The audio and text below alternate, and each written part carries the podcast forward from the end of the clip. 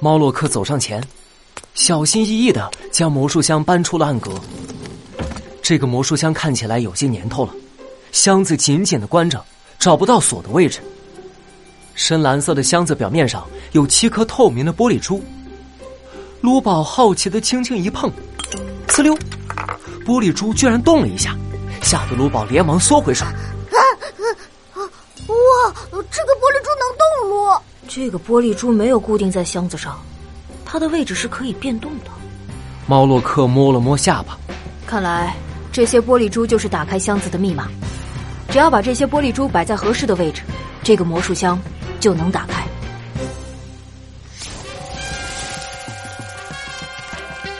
魔术侦探猫洛克，星空上的秘密四。卢宝顿时来了精神，他拿起玻璃珠，一颗颗摆起了造型。我来试试，我要摆个大汉堡。啊，没开，再摆个冰淇淋，还没开，再摆个爆米花，怎么还没开呀？这个魔术箱是银狐先生做的吗？他他他他喜欢吃什么呀？这。猫头鹰管家愣了一下，似乎不知道应该怎么回答。白兔馆长摇摇头：“当然不是银狐先生做的啦！你们看这个箱子的磨损程度和外观，根据我研究古董多年的经验，这个箱子应该有三百年左右的历史了。说不定这还是兰德用过的箱子呢。兰德用过的箱子？对呀，我没和你们说吗？银狐先生祖父的祖父也是一名道具师。”兰德的魔术道具就是银狐先生的祖先做的，完全没说过。猫洛克和卢宝异口同声的回答。白兔馆长不好意思的转开了话题。啊，呃，这个啊，早上我联系银狐先生的时候，他告诉我的。银狐先生还说，他的手受伤后一直在努力的做康复训练，想要今后能够继续做魔术道具呢。康复训练。猫洛克转过头。一旁的桌子上确实摆着几件还没做完的魔术道具，虽然样子有些粗糙，但看得出制作者的用心。桌子左边还摆着一把坏了的旧剪刀和一个空空的咖啡杯。看来，因为剪刀坏了，所以这几件魔术道具还没有做完。哎，等等，好像有哪里不对劲。猫洛克皱起眉头，忽然。一个咕噜咕噜的声音响了起来，打断了他的思绪。撸宝揉揉自己的肚子，嗯，是我肚子叫的声音啦。嗯，好饿呀，一晚上都没吃到饭了。呃，不好意思啊，猫头鹰管家，厨房里还有吃的吗？呃，我去看看。啊，我也去，我也去。还没等猫头鹰起身呢，陆宝像是被按了开关一样，咻的冲向厨房。陆宝。小心脚下！什么脚下？啊啊啊！哎呀，好疼噜！卢宝冲的太快，被什么东西绊了一下，绊倒了。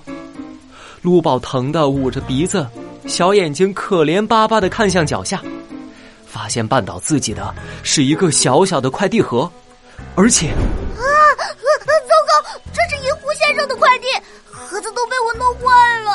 啊，猫洛克，你会不会什么把东西变回原样的魔术啊？卢宝，魔术又不是魔法。猫洛克走过来，无奈的看着卢宝和弄坏的快递盒，盒子里有什么东西闪了一下。猫洛克拿起快递盒仔细一看，盒子里是一把崭新的剪刀。看来银狐先生是真的在努力做康复训练，想要继续制作魔术道具啊。等等。